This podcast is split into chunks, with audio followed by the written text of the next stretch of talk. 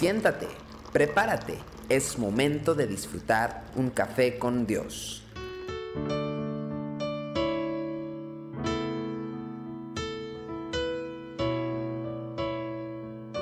Desde el Centro Cristiano Yautepec les saludo con mucho gusto aquí en Café con Dios. Hoy quiero compartir para usted Hebreos capítulo 12, versículo 6, que dice, porque el Señor al que ama disciplina y azota a todo el que recibe por hijo. Este asunto de la disciplina es algo que nos cuesta entender, eh, muy especialmente porque estamos muy condicionados por la cultura en la cual vivimos. Eh, es muy conocido que hoy por hoy el asunto de los derechos humanos ha venido por una parte a ayudar en algún sentido a tener una mejor calidad de vida, pero por otro ha venido a distorsionar el orden que Dios establece también a través de su palabra. En muchos ámbitos educativos se ha descartado cualquier tipo de disciplina hacia los estudiantes porque se considera que el daño emocional de una disciplina impuesta es irreparable. Y entonces, influenciados por esta filosofía humanista realmente, muchos padres cristianos han dejado de lado el asunto de disciplinar a sus hijos, lo cual es una responsabilidad para criarlos en el temor de Dios.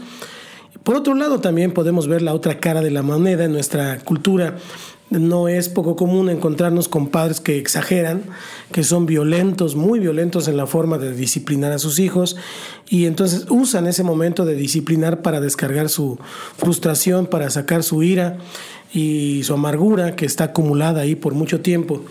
Entonces, pues no hace falta señalar que en estas circunstancias la disciplina deja de tener una utilidad para la vida del que es disciplinado.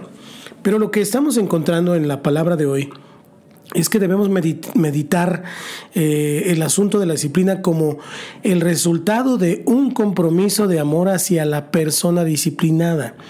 En primer lugar, tenemos que notar que la disciplina y el amor no son incompatibles, al contrario. El autor de Hebreos dice que una de las maneras en que conocemos el amor del Señor hacia nosotros es en la disciplina que Él trae sobre nuestras vidas. Esta aparente contradicción es más fácil de entender cuando no nos concentramos en el asunto básico o en el proceso de la disciplina, sino en el producto de la experiencia de ser disciplinados. La disciplina no se administra para obtener resultados a corto plazo. Es una inversión que va a producir fruto a lo largo de muchos años. Quien disciplina con esta verdad en mente sabe que lo desagradable del momento es necesario para que en el futuro se vean los resultados positivos de las acciones que se están tomando. Y esta es la perspectiva de la exhortación de Proverbios cuando dice en Proverbios 23 del 13 al 14, no rehuses corregir al muchacho porque si lo castigas con vara no morirá, lo castigarás con vara y librarás su alma del Seol. La administración de la disciplina tiene consecuencias relacionadas entonces con la eternidad.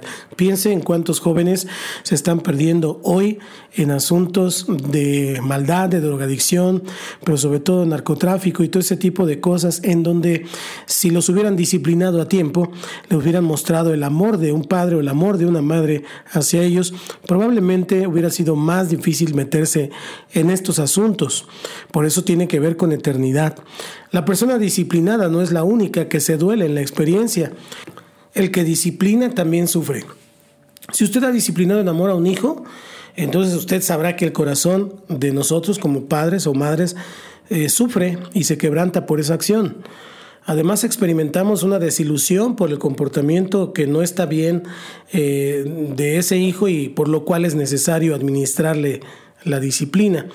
En este sentido podemos entender el dolor de nuestro buen Padre amoroso, nuestro Padre Celestial, cuando se hace necesario que nos discipline.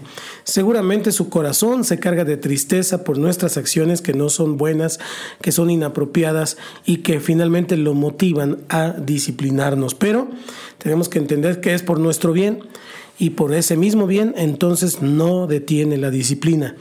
De la misma manera, nosotros que hemos sido llamados a formar a otros como padres o como líderes o como maestros, debemos estar dispuestos a ejercitar la disciplina cuando sea necesario, claro, con un espíritu tierno, pero firme. Es una parte esencial de nuestra labor como pastores, como hermanos en Cristo, como hijos de Dios, y sabe que no debemos descuidarla. Hebreos capítulo 12, versículo 11 dice de la siguiente manera, es verdad que ninguna disciplina al presente parece ser causa de gozo, sino de tristeza, pero después da fruto apacible de justicia a los que en ella han sido ejercitados. Oro para que el Señor te bendiga y que cada uno de nosotros pueda valorar la disciplina mirando el amor que Dios nos tiene. Te invito a que entregues tu vida a Cristo después de esta oración. Repite conmigo, Señor Jesús, hoy reconozco que soy pecador, pero me arrepiento de todos mis pecados. Dios, yo te abro mi corazón y te recibo como mi Señor y como mi Salvador. Entra en mi vida y hazme una nueva criatura. Te lo pido en el nombre de Cristo Jesús. Amén. Que Dios te bendiga. Soy el pastor Santiago Guadarrama y esto es Café con Dios. Tu amor por mí es más dulce que la miel y tu misericordia es nueva cada día. Tu amor por mí es más dulce que la miel y tu misericordia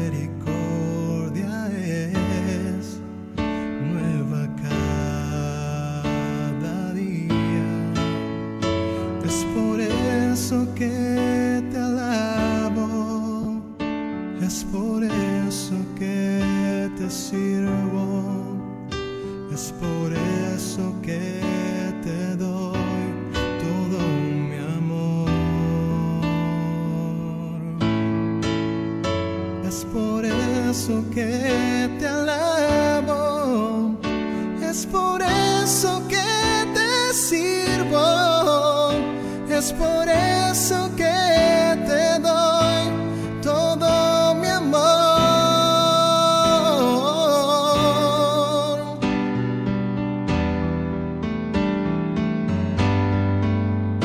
Es por eso que te alabo, es por eso que te sirvo, es por